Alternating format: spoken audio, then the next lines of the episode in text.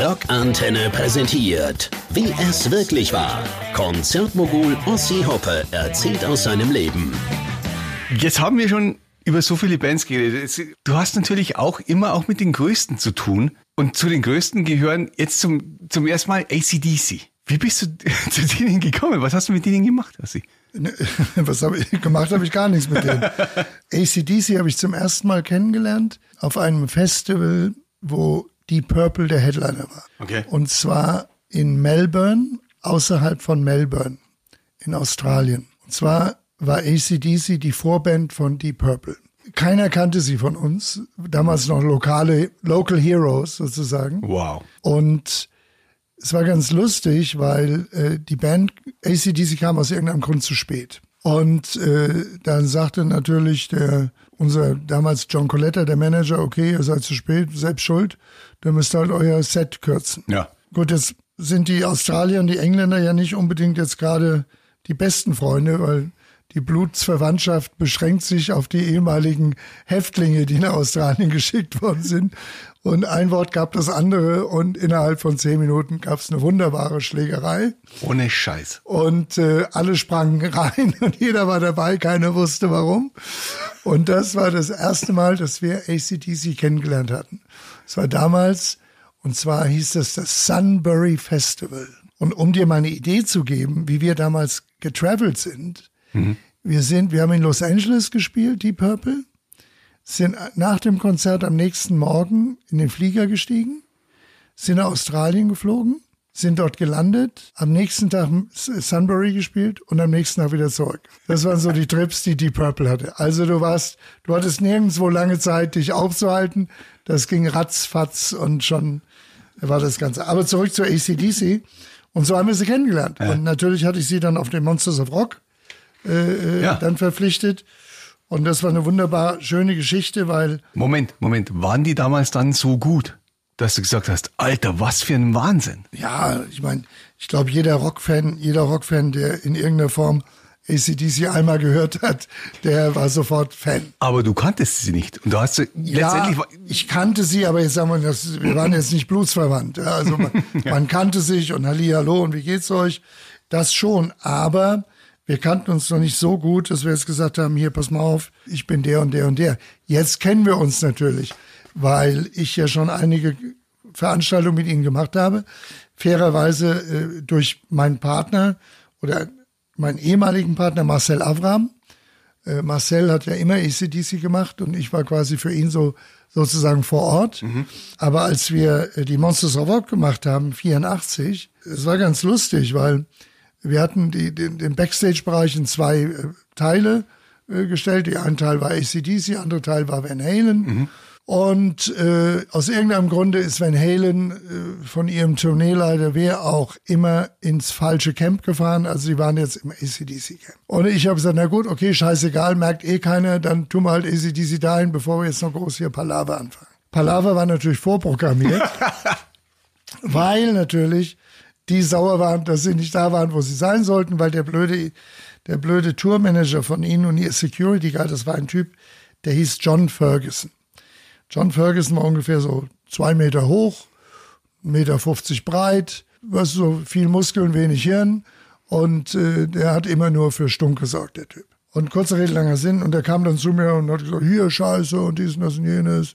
Und ich war natürlich ungefähr ein Meter fünfundsiebzig, achtzig Zentimeter breit, aber ein Straßenköter und hab so, was willst du?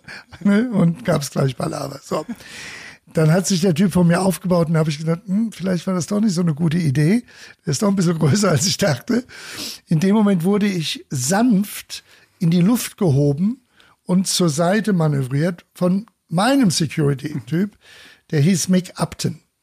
Und Mick war bisschen größer als zwei Meter und ein bisschen breiter als eins Komma fünfzig. Und dann kam er mit dem sensationellen Spruch zum John Ferguson und hatte gesagt, pick a window, you are leaving. Und da der andere ihn kannte, hatte er das ähm, dann sich zu Herzen genommen und hat den Raum verlassen. Was mein Glück war im Nachhinein, weil wahrscheinlich äh, wäre das nicht gut ausgegangen für mich. Aber das war die Geschichte mit A C D C und ähm, die waren natürlich äh, super drauf. Ich meine, äh, das ist einfach für mich so eine, ja, wie willst du es beschreiben? Ich meine, Coverdale hat mal einen guten Satz gemacht, der hat gesagt, über Musik zu reden ist wie über Fußball zu singen. Ja. Das finde ich sehr gut, weil, weißt du, wie beschreibst du deine Emotionen? Weißt du, wie, wie? Aber für mich ist A C D C heute noch immer eine der geilsten Rockbands überhaupt. Wie hast du diese, die Young-Brüder erlebt? Ich habe immer das Gefühl, und tatsächlich bin ich da auch einer von Millionen Außenstehenden, dass Angus Young ein Typ ist, der das Ganze richtig antreibt und richtig forciert. Man merkt es halt meistens bei den Sängerwechseln, wo du sagst, okay, im Falle von von äh, äh, Bon Scott und dann Brian Johnson, da war innerhalb von wie vielen Wochen ein neuer Sänger da? Ja, und dann hast du die Erkrankung von Brian Johnson und auf einmal, schwuppdiwupp, steht Axl Rose auf der Bühne und ja. singt für die. Und da muss doch die, die, die treibende Kraft irgendwo dahinter auf sein. Auf jeden Fall. Ich meine, sein leider verstorbener Bruder, er war schon ein schwierigerer Fall.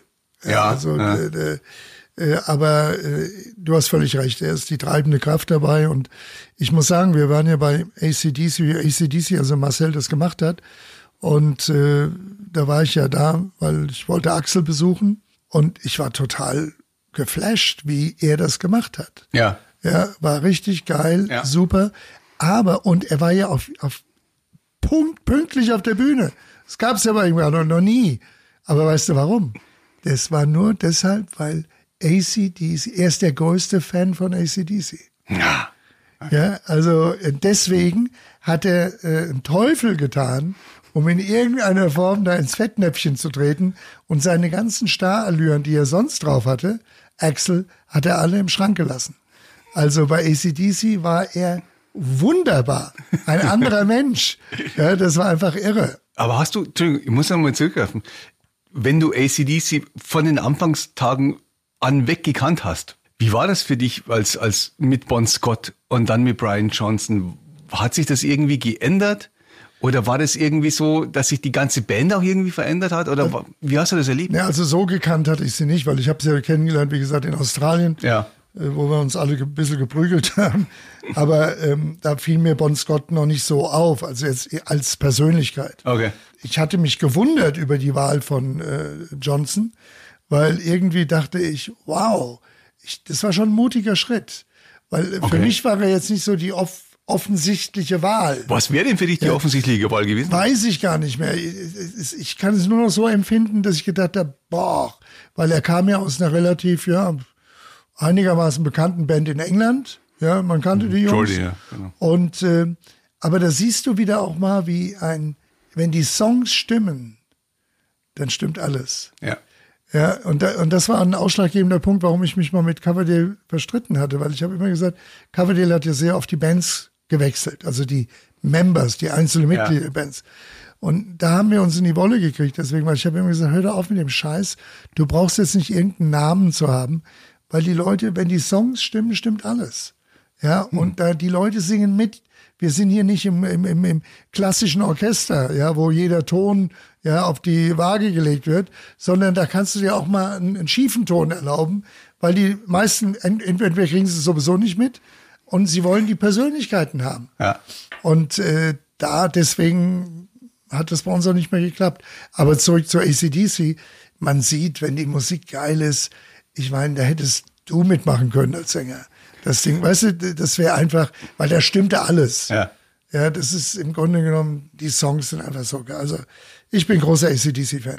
Nur aus dem Nähkästchen. Ich weiß nicht, ob du das wissen kannst oder, oder, oder wirklich weißt. Inwieweit waren denn die Songs von Back in Black schon fertig, als Brian Johnson als Sänger dazugestoßen ist? Weißt du das? Kann ich dir nicht sagen, weiß okay, ich nicht. Okay. Nee, weiß ich nicht. Das hätte mich interessiert. Und dann gedacht, okay, weil, weil man, das geistert so viel durchs Internet. Also denkst du halt, Alter. Also, können wir rausfinden, wirklich. Äh, das, war, das kannst du, das weiß ich. Ja, aber dann sind wir jetzt schon, dann sind wir jetzt schon bei Guns N' Roses. Die schwierigste, in, in Anfang, Ende der achtziger, Ende, äh, Anfang der neunziger, wahrscheinlich die schwierigste Liveband ever. Äh, ja. Ich meine, Guns N' Roses hatte ich ja schon vorher gemacht. Ich hatte Guns N' Roses schon gemacht in Düsseldorf im Tor drei. Das hast du gemacht? Ja, ja, klar. Äh, da hatte ich schon Guns N' Roses gemacht, mhm. in, in, in kleinen, in Tor drei war das, ich weiß gar nicht mehr, wurden auf, wir haben drei, vier Shows gemacht in Deutschland. Und äh, der Manager war nachher ein guter Freund von mir. Und wir sind damals nach Rio geflogen, zu Rock in Rio. Mhm. Und äh, da war ich damals mit äh, M L K und äh, bin dann nach Rio, sind wir hingeflogen und haben in Rio die Band verpflichtet, nach Deutschland zu kommen. Äh, wir haben insgesamt gemacht dreizehn Open Airs mit Axl insgesamt. Mhm. Und halt, das war praktisch, war das vor Use Your Illusion ja. und nach Appetite. Ja. Also, mm. Und wir haben dreizehn Open Airs gemacht und ähm, ja, es war einfach, äh, einfach phänomenal, es war einfach geil. Axl hat so ein bisschen, ja, so, Axl mochte mich. Äh, weiß zwar nicht warum, aber er mochte mich. Und mit Axl kam ich gut klar. Und alle deutschen äh, Veranstaltungen, die er gemacht hat, ja. ich war immer sein Fahrer. Der ist nur in mein Auto gestiegen. Ich durfte ihn fahren und habe ihn abgeholt und hingefahren und er hat dann immer losgelegt. Und Axl ist einer, das muss man wirklich sagen, ist ein ganz liebenswerter Typ an und für sich. Wenn du mit ihm alleine bist, ist der super. Axl fängt nur an, schwierig zu werden, wenn Leute um ihn herum sind, die er entweder nicht kennt, mhm. die ihm vielleicht so ein Gefühl der Unsicherheit vermitteln, äh, die ihn blöd angucken. Das ist ganz merkwürdig. Und wir haben, wir haben das so gemacht, dass wir in jedem Stadion, wo wir waren, äh, oder ob es jetzt in, äh, auf der Maimarktinsel in Wien war, nicht Maimarktinsel, Wiener Halbinsel, vor Wien ist eine Halbinsel, in Wien. Pratinsel oder Donauinsel. Irgend sowas, dann haben wir da gespielt. Und egal, wo wir gespielt haben, wir haben immer ein identisches Backstage-Dorf gebaut für ihn. Wir hatten an jeder Position denselben äh, Security-Mann. Mhm. Er ist also, er kam rein und es war nie ein Problem. Mhm. Und der Doug, äh, Doug Goldstein, der Manager, hat immer gesagt, weißt du, es ist irre, wie ihr das macht, weil der ist so entspannt. Natürlich war er nicht entspannt für ihn, von unserer Sichtweite ja. her, weil er hat trotzdem dann mal halbe Stunde zu spät oder Stunde zu spät oder wie auch immer. Und ich erinnere mich an das erste Konzert auf dem Maimarktgelände. Da hatte der damalige Agent, der John Jackson, hatte das Wembley Council, also die Jungs, die äh, in London entscheiden, welche Konzerte stattfinden dürfen et cetera, hat er gebracht, um zu sehen, wie gut sich Axl verhält. Jetzt wissen wir natürlich, dass schon Axl sind natürlich schon die ganzen Gerüchte aus Amerika, äh, weißt du, schon vorausgeeilt. Und kurzer Rede, langer Sinn, die kommen. Jetzt, Vorgruppe war damals Kid Row, eine der Vorgruppen. Und äh, mit dem bestaussehendsten Sänger aller Zeiten, wenn der, wenn der einen Busen hätte, wäre er, wäre er wahrscheinlich auf der Titelseite von Playboy. Ja, Sebastian Bach. Ja, der ist ja immer rumstolziert wie ein Hahn. Und auf jeden Fall, was ging ab? Es fing an vor der Show. Ungefähr eine Stunde vor der Show, Maimarkt, kommt der Manager zu mir, der Doug Goldstein, und sagt, du musst unbedingt nach, nach Frankfurt fahren. Axl ist im Hotel, der will nur mit dir gefahren werden. Oder nur von dir gefahren werden. Das ist super. Also wir sind die achtzig Kilometer in genau vierundzwanzig Minuten gefahren. Ich hoffe, ich kriege jetzt nicht nachträglich, nachträglich noch äh, Führerschein, eine Anmahnung. Auf jeden Fall, kurze Rede, langer Sinn. Axl, die Geschichte, die dann passiert ist, erzähle ich alles in meinem Buch. Aber er kam dann. Wir sind dann gelandet in, in, in, in Mannheim. Axl geht auf die Bühne. Was passiert? Irgendeiner guckt ihn blöd an, keine Ahnung was. Axl geht von der Bühne und sagt, that's it. Da sehe ich, wie die Crew auf einmal anfängt, die ganze Elektrik auseinanderzunehmen. Ich habe gesagt, what are you doing? Oh, it's over. Ich habe gesagt, fuck you, it's over. Bin ans Mikro und habe gesagt, wir haben ja ein elektrisches Problem auf der Bühne. Ihr wollt doch die Band sehen. Ja, wir sind in zehn Minuten wieder da. Axl geht vorne in, seine, in sein Dressing-Room. Wir sagen dem, den Jungs am Gate, lass den nicht raus. Tore sind geschlossen, der fährt hier nicht weg. Im Dressingroom gab es schon mal gleich Stress zwischen ihm und Seth Morum, äh, Matt Sorum, Matt Sorum, nicht Seth Morum, Matt Sorum. Und Seth, äh, der Matt hat gleich ihn am Kragen gepackt, gab es schon fast eine Schlägerei. Lass mich niemals hinter meinem Schlagzeug alleine vor fünfzigtausend Leuten. Kurzer Rede, langer Sinn, Axl geht auf die Bühne. Er kam nicht aus dem, raus, weil die Tore waren geschlossen. Er musste wieder rein, ging auf die Bühne. Hat gespielt, super Konzert, weil die sind richtig gut. Ja. Super Konzert. Natürlich Zurückfahrt wieder mit mir im Auto. Sagt er, Ossi, wie war ich? Dann sagt er, Axl, es war super geil. Du hast, das war das Beste, was ich je gehört habe. Dann sagt er zu mir, aber irgendein Arschloch hat das Tor zugemacht. Ich konnte nicht wegfahren. Aber ich sage, echt? Das müssen wir mal nachprüfen. Den müssen wir feiern, wer auch, feuern, wer auch immer das war. Das war die Axl Rose Story in Mannheim. Und er hat ein super Konzert gespielt und es war alles toll. Also rundherum gesagt, Axl ist ein ganz lieber, aber ein sehr spezieller. Er hat seine Macken, wie wir alle irgendwo. Nur manche von uns können es besser kaschieren als er. Und er ist natürlich, steht natürlich da im Spotlight und äh, alles, alle Blicke sind auf ihn gerichtet, ist klar. Aber er ist ein super Typ und die Band ist einfach, einfach genial. Und die Songs natürlich, brauchen wir nicht so reden. Auch wieder so ein Beispiel, mhm. wenn die Songs stimmen, stimmt alles. Es ist Wahnsinn. Ich habe äh, damals das Konzert in Würzburg gesehen. Oh, das war schön. Da hat es so geregnet. Alter, aber hat's da geregnet. In Würzburg, das war so geil. Da hatte der, der Marek Lieberberg hatte die Idee, zu sagen, ach, wir bringen dort ein klassisches Orchester auf die Bühne, so einen klassischen Chor. Und dieser klassische Chor soll singen Ode to Joy, also Freude, schöner Götterfunken und so weiter. Und habe ich gesagt, oh, geile Idee. Und jetzt war Folgendes, jetzt hatten wir, das war das letzte Konzert in Deutschland, jetzt ja. hatten wir oben noch, oben drüber, äh, Feuerwerk, sollte Guns N' Roses, Thank You Guns N' Roses stehen. Und es hat so geregnet, dass das war wie in so einem Kurosawa-Movie, weißt du, so ein Film, wo dann, das war so Nebelfelder. Die Leute, die vorher eins Komma achtzig Meter groß waren, waren nachher nur noch eins Komma sechzig Meter, sind alle im Schlamm versunken. Aber der Tourmanager war so ein Follow, dass der hatte vergessen, dass der Crew zu sagen, dass da jetzt dieses Orchester kommt. Also, Encore, das Orchester geht auf die Bühne, die Band ist da, guckt, denkt, was ist denn das?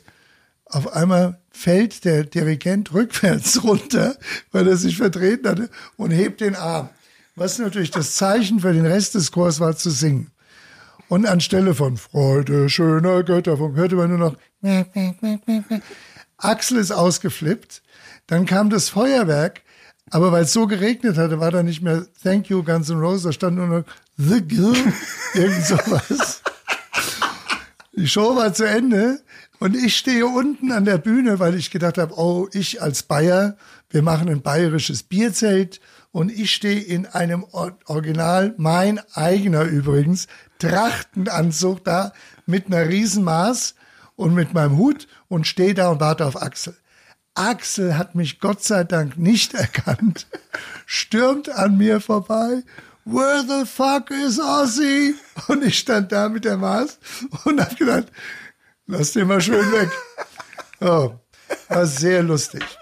Im Nachhinein, nicht in dem Moment. Hätte er mich erkannt, hätte er wahrscheinlich mir gerade eine gescheuert. Es gab trotzdem damals, die ganze Tour war natürlich verfolgt von Gerüchten und Skandalen und es hat immer nur mit Axl Rose zu tun gehabt. Aber du musst mir eine Sache erklären. War das wirklich so, dass man, dass man Guns N' Roses in Paris hatte und es war zwanzig Uhr und Axl war in Stockholm beim Abendessen? Äh, du, das, ich kenne das von, äh, ich weiß nicht, ob das da war, aber ich weiß ganz genau, dass als die Band in Rumänien gespielt hat, in Bukarest, mhm. ich war gerade im Urlaub in der Türkei, kriege einen Anruf von Marcel Avram, der sagt, du musst was machen, du musst ihn anrufen. Da habe ich gesagt, was ist denn los? Ja, der ist in, das Konzert ist in einer Stunde, aber der sitzt noch in Wien im Hotel und isst. Und da habe ich gesagt, Marcel, sag ich, sei mir nicht böse, aber es ist doch nicht mein Konzert, ich habe doch damit nichts zu tun. Nein, du, also, ach Gott. Und da hat er, weil er tatsächlich noch da hat, ganz, und kam dann halt so anderthalb Stunden später und hat dann gespielt. Also Zeitdruck, Zeit, Zeit, den Begriff Zeitdruck kennt er nicht. Den, der ist nicht. Aber andererseits, andererseits, bei der letzten Tour, zwanzig siebzehn war das, glaube ich, hier in Deutschland, Not in This Lifetime, diese ganze große Reunion-Tour. zwanzig Uhr hieß es Guns N' Roses auf der Bühne, neunzehnhundertneunundfünfzig waren alle da. Und das ist die ganze Tour durchgegangen. Die haben gespielt wie ein Uhrwerk. Klar, es ist, ist es zwanzig, fünfundzwanzig, dreißig Jahre später. Aber was ist passiert? Ja, ja, ich war ja nun nicht mehr der Veranstalter. Nein, nein, nein. Vielleicht auch ganz gut, weil so toll war es ja nicht. Aber egal wie. Ich denke halt, dass der Axl, wie du schon gesagt hast, A, ist es fünfundzwanzig Jahre später. Ja. B, hat auch er dazu gelernt. C, glaube ich, auch, dass Axl auch registriert hat. Lass nicht vergessen, Guns N' Roses war zu einem Zeitpunkt, zu dem Moment, wahrscheinlich die größte Rockband in der Welt. Ja, absolut. absolut. Ja, und ich meine, die hätten größer als die Rolling Stones werden können. Ja. Ja, also wenn sie das alles durchgezogen hätten. Ich glaube, das äh, muss ihm dann auch irgendwann bewusst geworden sein. Mhm. Äh, und es war ganz lustig. Ich war in, in, in Amerika äh, auf dem Coachella, wo, wo sie gespielt haben. Und äh, jetzt haben sie ja drei Manager. Jeder hat einen einzelnen Manager. Und dann hab ich, war ich dann hinter der Bühne und wollte dann in, in, äh, Axl sehen und auch Slash, weil wir kennen uns ewig. Und wollte Hallo sagen, dann waren natürlich die ganz wichtigen Leute, nein, geht nicht und nein und hin und her. Da habe ich gesagt, gut, auch nicht schlimm, geht's halt nicht, mir egal. Und gehe dann zur Bühne langsam. Auf einmal hält ein Golfcar neben mir. Axl, Ossi, how are you? I didn't know you were here. Und er hätte die Gesichter sehen sollen von seinen, ja, von seinen dressierten Idioten, die da rumlaufen. Dann habe ich auch gedacht, na bravo, weißt du. Also, wie gesagt, er ist ein ganz lieber, aber ein sehr spezieller Mensch. Und, aber ich bin froh, dass wir sie veranstaltet haben zu den größten Zeiten, ja. Absolut ohne Zweifel, weil es war einfach auch ein Erlebnis. Und die Band war einfach, du, über Slash brauchen wir nicht zu reden und weißt du, die Qualität der Band war super und auch Duff McKagan, das sind auch ganz liebe Jungs, ja, und äh, das war schon prima. Wir müssen über eine Band reden, unser aller Lieblingsband, KISS. Ja. Da bist du, da hast du auch in den letzten Jahren natürlich super viel damit zu tun gehabt, denke ich. Aber wann ging es denn bei dir mit KISS los? Wann oh hattest Gott. du denn zum ersten Mal Kontakt oder wie? Also oh auch durch Doc McGee haben wir schon. Ja, ja, durch gelernt, Doc McGee auf jeden Fall. Vorher hatte ich ja schon KISS gemacht, aber kannte. Wann war das erste Mal, dass du KISS gemacht oh hast? Oh Gott, da muss ich nachschauen, ich weiß es nicht mehr. war, das, war das in den siebziger Jahren oder war es dann in den achtziger Jahren? Das war in den achtzigern. Anfang der achtziger.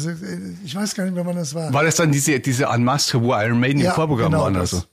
Wir kannten uns ja. natürlich so, pa- Paul kannte ich auch sehr gut mhm. und ähm, sie waren einfach immer, ja, sie sind halt eine der ganz großen Bands, weil KISS war an und für sich das, die haben im Grunde genommen den, den Grundstein gelegt, wenn du mal siehst heute, die ganzen Meet and Greets, ja. die ganzen, das war alles KISS ja. vorher, weißt ja. du, alles was heute, oder auch Masken auf der Bühne, ja. Ja, völlig egal jetzt von wem du redest, das ist alles durch KISS. Die waren die erste Band überhaupt, ja, ja die in, in dieser Form aufgetreten sind.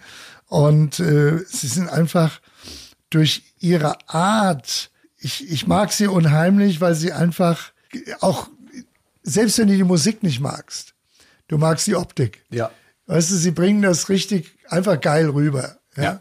Und sie sind äh, ganz nette Jungs. Und ich weiß, ich war mal in Los Angeles, und ähm, da hatte der Gene hatte gerade so ein Solo-Album rausgebracht, ich glaube, das hieß Asshole. Ja, richtig. Und ähm, er sieht mich und sagt, oh, you're coming to the show tonight. Da habe ich gesagt, ja klar, logisch. Musste ich aber, der hatte mich ja gesehen. Konnte ja schlecht Nein sagen. Auf jeden Fall, ich gehe da hin und krieg einen V I A-Pass. Ne? Normalerweise ist V I P, Very Important Person. Ich krieg einen V I A-Pass, sag ich, was ist denn ein V I A-Pass? Sagte, very important asshole. Und das ist Gene Simmons. Riesenhumor, super Typ. Und nein, sehr, sehr, sehr, sehr lustig. Und wie gesagt, auch mit Paul und mit den Jungs. Es macht einfach Spaß. Und Tommy Thayer kenne ich ja noch. Da war er ja noch in der Band Black and Blue, hieß hm, die, glaube ich. Ne? Den hatte ich ja auch getourt in Deutschland. Ja? Wo waren die Vorprogramm mal? Ach Gott, das weiß ich gar nicht mehr. Weiß ich auch nicht mehr. Aber egal. Black and Blue, auf jeden Fall. Tommy war da ja schon der Gitarrist. Und dann wurde er der Tourneeleiter von KISS, der Tourmanager. Ja. Und dann als Ace dann äh, sozusagen sich verabschiedet hat oder verabschiedet wurde, wie auch immer, äh, dann ist Tommy eingesprungen. War das wirklich so schlimm mit Peter und Ace? Waren die, waren die wirklich so, du kannst nicht immer so diszipliniert sein wie Gene und Paul, wenn du, klar. Ja. Aber letztendlich waren die so out of line, dass du sagen musstest, okay, die mussten irgendwann gehen. Na gut, der Ace auf jeden Fall. Ich Echt? Mein, ja, ja. Okay. Ace war natürlich, hat gewissen Dingen sehr gefrönt. Also. Und es wurde nicht besser, sondern immer schlimmer mit der Zeit. Ich glaube, das war dann einfach, weil gerade bei Gene und Paul ja sehr extremst äh, professionell sind, ja. äh, glaube ich, dass das dann einfach der Punkt war. Und Gott sei Dank, weiß ja nie jemand wirklich, wer sich hinter den Masken versteckt. Das stimmt, das stimmt, ja. Weil wie Doc McGee mal gesagt hat, I love this band. Keiner weiß, wer da wirklich hintersteckt. Ja, und das ist wirklich wahr. Mhm. Ja, und ich meine, gut, außer Gene und Paul. Und deswegen wird auch dieses, es gibt ja immer viele Leute, die sagen, ach ja, jetzt haben wir ja schon gehört, die letzte Tour, ja, wir wurden oft genug verarscht. Verstehe ich auch von den Fans, weil ich es einfach scheiße finde, auf Deutsch gesagt. Ich meine, da gibt es ja so manche, die machen schon ihre achte Auf-Wiedersehen-Tour. Aber bei denen ist es so. Es ist definitiv die letzte Tour. Weil auch Gene und Paul gesagt haben, weißt du, wir schleppen da dreißig Kilo Gerödel mit uns rum jeden ja, Abend. Ja. ja, und irgendwann ist auch Schluss und wir haben, was sollen wir noch, uns noch beweisen? Und äh, deswegen ist es wirklich die End of the Road Tour. Da wird nichts Neues kommen, da ist nichts Neues geplant. Und äh, wenn ich dir das sage, dann weiß ich das aus erster Hand. Das glaube ich. Es gibt nur eine Sache, und die fand ich tatsächlich, ich meine, äh, traurig, weil ich habe nie eine schlechte Show von KISS gesehen. Nie. Und ich habe tatsächlich relativ spät sie erst gesehen. Ich habe sie bei Schwe- im Schweinfurt zum ersten Mal gesehen, neunzehnhundertachtundachtzig, bei Monsters of Rock, wo sie wieder natürlich der Kreis schließt. Und dann danach halt äh, auch hunderttausend Mal. Ich war in Castle Donington sechsundneunzig, als diese erste European Reunion Show war. Da musste ich dabei sein. Ich war mitten im Straße, ich sage, ich musste da hinfahren. Wir sind mit dem Bus von Dortmund ausgefahren. Es war utopisch, aber es war natürlich utopisch gut. Und dann siehst du eine Show vor drei, vier Jahren, dann sagst du, Paul kann nicht mehr singen. Alter, was machst du da? Und ich habe dann auch natürlich diverse Konzerte auf YouTube gesehen. Ich habe die ganze Tokyo Dome Show gesehen und, und ich konnte es kaum durchhalten. Du sagst nichts. ich, ich, naja, halt, ich weiß, weiß, weißt du, so, sagen wir es mal so, das ist ja immer die, das ist ja immer die Sache bei KISS. KISS ist ja ein, ein Erlebnis. Ja. Ja, ein, ein, ein rundum sorglos Erlebnis. Und äh, ob da jetzt jede, äh, jeder Ton stimmt oder nicht stimmt, ist jetzt für mich persönlich nicht unbedingt ausschlaggebend. Klar kommst du irgendwann mal, äh, gerade mit den hohen Stimmen, in eine Position, wo du sagen kannst, Mensch, das klappt nicht mehr so. Ja. Aber da ist der Paul ja nun nicht allein. Ich meine, da kann ich dir zehn Beispiele nennen. Ja, ich meine, bei Ian Gillan ist es Child in Time, kriegt er auch nicht mehr. Nee. nee. Äh, weißt du, ich meine. Ja. Äh, und da gibt's x andere, denen es genauso geht. Ja, Coverdale haben wir drüber geredet. Ja, Leute aus dem Pop-Bereich genauso. Also ich glaube, das ist einfach, einfach eine Sache, die generell ist. Ich glaube, die kommt wahrscheinlich auch irgendwann mit dem Alter. Ich kann Gott sei Dank noch genauso laut schreien wie früher, aber das ist ja nur auf Schreien bezogen. Aber ich denke mal, äh, ich muss sagen, am Anfang war für mich, das habe ich das auch so erlebt, aber zum Ende der letzten Tour äh, fand ich das schon, hat sich das wieder erholt. Ja, das ist vollkommen richtig. Na, da hat sich das wieder erholt. Ich glaube einfach, dass jeder Sänger vielleicht mal so eine Phase durchmacht, aufgrund welcher gesundheitlichen Einflüsse auch immer. Mhm. Manchmal ist es halt besser zu sagen, nein, ich mach's nicht. Oder, aber äh, ich denke einfach, die Jungs sind so professionell und so gut drauf, dass ich muss Paul jetzt nicht unbedingt in höchsten Tönen singen hören.